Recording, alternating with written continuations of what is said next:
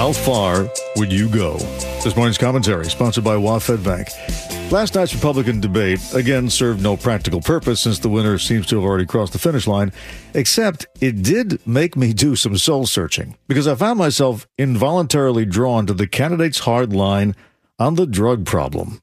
Everybody agrees we need more mental health treatment. But do you just rely on a good defense or do you go on the offense?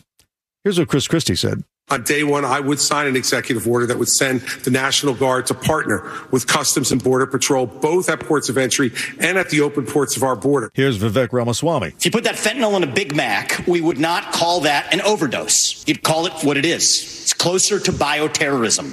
We'll use our own military to seal our own southern border. And then the other thing that hasn't been discussed is the northern border.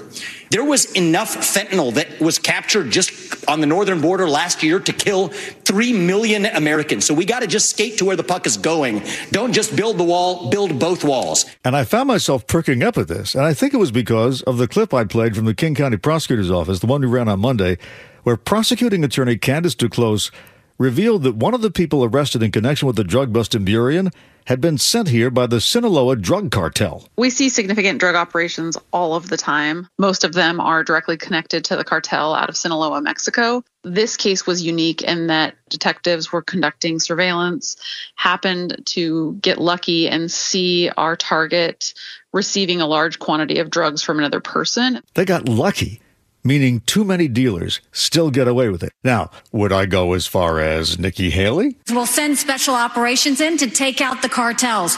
We need to go to where they're distributing it, where the supply centers are, and take them out. We'll put 25,000 more Border Patrol and ICE agents on the ground and let them do their job. Would I go as far as Ron DeSantis? We are going to designate the cartels to be foreign terrorist organizations or something similar to that. We're going to have maritime operations to interdict precursor chemicals going into Mexico. But I'll tell you this if someone in the drug cartels is sneaking fentanyl across the border when I'm present, that's going to be the last thing they do. We're going to shoot them stone cold dead.